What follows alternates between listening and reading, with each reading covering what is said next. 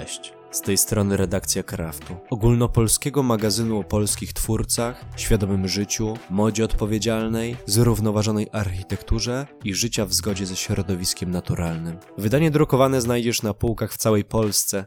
Jeśli jednak chcesz złapać oddech i posłuchać naszych artykułów gdziekolwiek jesteś, to zapraszamy Cię do cyklu Kraft ma głos.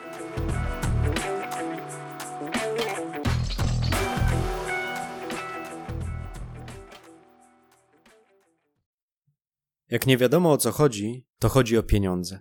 Czas cyrkularnego żelazka na abonament? W epoce antropocenu, czyli tej zdominowanej przez działalność człowieka, nadchodzi ludzi refleksja. Zaczynamy zdawać sobie sprawę, że ciągły rozwój dyktowany przez kapitalizm nie jest realny. Bo jak napisał w Team Human Douglas Raszkow, trwały wykładniczy wzrost nie występuje w świecie przyrody, z wyjątkiem może raka. Tu wzrost ustaje, gdy stawonóg zostanie skonsumowany. Jak w takim razie tworzyć i produkować w czasach przesytu? Słowa Agnieszka Polkowska. W odpowiedzi pojawia się koncepcja obiegu zamkniętego, czyli ekonomii cyrkularnej charakteryzującej się podejściem do produkcji i konsumpcji, w którym nie ma miejsca na odpady. Została ona wpisana w cele zrównoważonego rozwoju ONZ SDG Sustainable Development Goals, a nasz kraj aktualnie zajmuje 29 miejsce w rankingu ich realizacji. Wiele wskazuje na to, że na zrównoważenie jest już za późno i żyjemy w ostatnim momencie, w jakim mogliśmy podjąć radykalne kroki. To w teorii, bo w praktyce wielu nie radzi sobie z podstawami, na przykład segregacją odpadów. Skoro nie jesteśmy teraz w stanie zrobić tego cywilizacyjnego skoku, przyjrzyjmy się gospodarce okrężnej, którą musimy przyjąć jako konsumenci i producenci, aby nie skończyć przygnieceni stertą śmieci. Mieć ciastko i zjeść ciastko. W ekonomii cyrkularnej Wszystkie produkty włączone w proces zostają w jego trakcie zużyte lub wracają do obiegu. Ten proces idealnie obrazuje wykorzystanie różnych stanów skupienia surowca, jaki stanowi na przykład woda. W zależności od tego, czy jest ona w formie lodu, płynnej czy pary, może być zagospodarowana w inny sposób, a według założeń obiegu zamkniętego również bezstratnie. Nie jest to jednak takie łatwe ani niskokosztowe. Wdrożenie w życie zasad gospodarki okrężnej i jej utrzymanie wymaga wysokich nakładów finansowych. Wprowadzenie na rynek przedmiotów trwałych, łatwych do naprawienia, o długim cyklu życia, w którym będą przechodziły wiele przeobrażeń i przez wiele rąk właścicieli, nie jest przecież tanie. Oprócz usług powiązanych z ekonomią cyrkularną, wielokrotny transport towaru, naprawy, odnowienie, kontrolowana sprzedaż z drugiej ręki itd., tak trzeba będzie również sfinansować budowę i utrzymanie lokalnych centrów sortowania i przetwarzania materiałów. Recykling na drugim końcu świata mijałby się przecież z celem, tłumaczy Michał Mazur, obserwator trendów. Sam recykling, który nie doczekał się jeszcze stosowania na szeroką skalę, zakłada powstawanie odpadów w procesie odzyskiwania zasobu, czyli coś, na co nie możemy już sobie pozwolić. Podejście i certyfikacja cradle to cradle, czyli minimalne zużycie zasobów naturalnych i założenie zużycia wszystkich produktów procesu w biosferze lub technosferze, ma już większy sens i wyznacza kierunek pionierem biznesu. Aby odnaleźć się w obiegu zamkniętym, w odpadach musimy widzieć wkład, tworzywo do dalszych działań, czyli coś, co raz miało stać się bezużyteczne, okazuje się niezbędnym elementem potrzebnym do wytworzenia nowego produktu. Nie od dziś jako konsumenci chcemy mieć ciastko i zjeść ciastko, czyli nie dokładać się do śladu węglowego, ale jednak nasycić nasze ego nowym książką, ubraniem, sprzętem. System, nie produkt. Takie podejście wymusza nowy sposób myślenia, nie o produkcie, ale o systemie.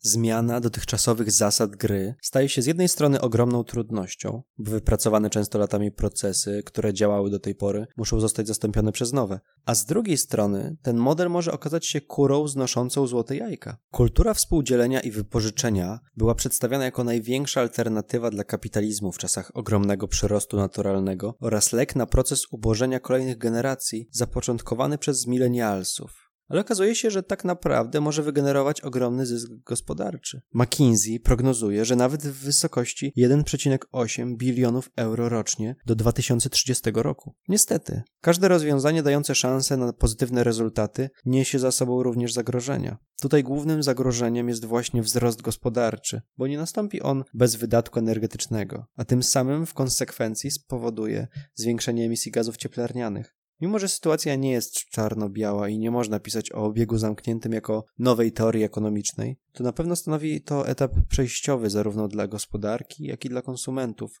których nawyki będą ewoluować wraz ze zmianą pokoleniową. Korzystać, a nie posiadać.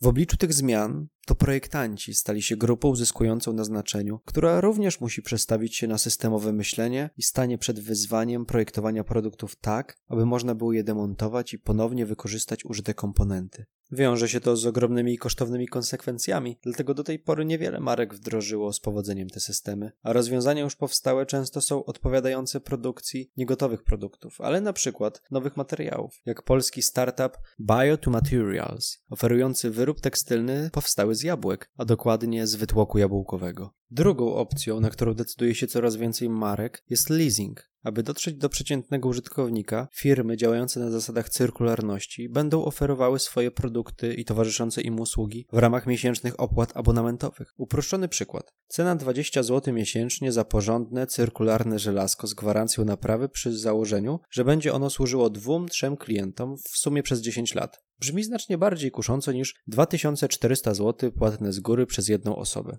Dobrze byłoby też, gdyby na produkty z obiegu zamkniętego mogła sobie pozwolić wyłącznie zamożna klientela, zaznacza Mazur. Za przykład niech posłuży marka Margins, która wokół swojego produktu, jakim są jeansy, oferuje cały system usług z opcją wynajmu i darmowej naprawy w jego trakcie. To podejście wymaga tworzenia produktów trwałych.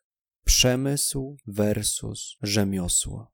Często o ekonomii cyrkularnej mówi się w kontekście przemysłu, a okazuje się, że jest ona istotnym elementem w aktywizacji przedstawicieli wymierających rzemiosł, ponieważ często właśnie tam kryje się know-how o produktach stworzonych do tego, aby je naprawiać, a nie wyrzucać. Martyna Zastawna, założycielka pierwszej w Polsce i Europie firmy zajmującej się czyszczeniem, odnową i personalizacją obuwia, Wash Wash, na co dzień współpracuje z rzemieślnikami i widzi w gospodarce okrężnej możliwości. Od niedawna panuje trend na wszystko, co ekologiczne i wierzę, że nie jest to tylko moda, a początek długotrwałych zmian w świadomości społecznej. Rzemiosło, które z definicji jest pracą na małą skalę, idealnie wpasowuje się w aktualne zapotrzebowanie. Dostrzegam również szansę na redefinicję tego pojęcia poprzez wprowadzenie skali masowej w obiegu zamkniętym, przy jednoczesnym kultywowaniu i wspomaganiu rękodzieła, twierdzi zastawna.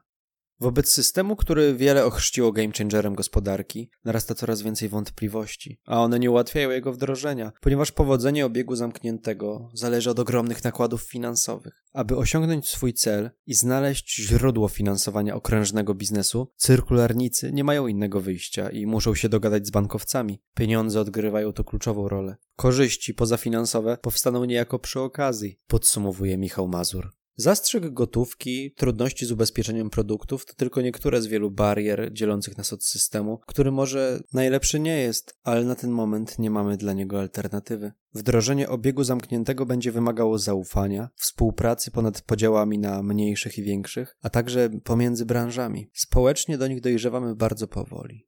Oby nie zabrakło nam czasu. Słowa Agnieszka Polkowska.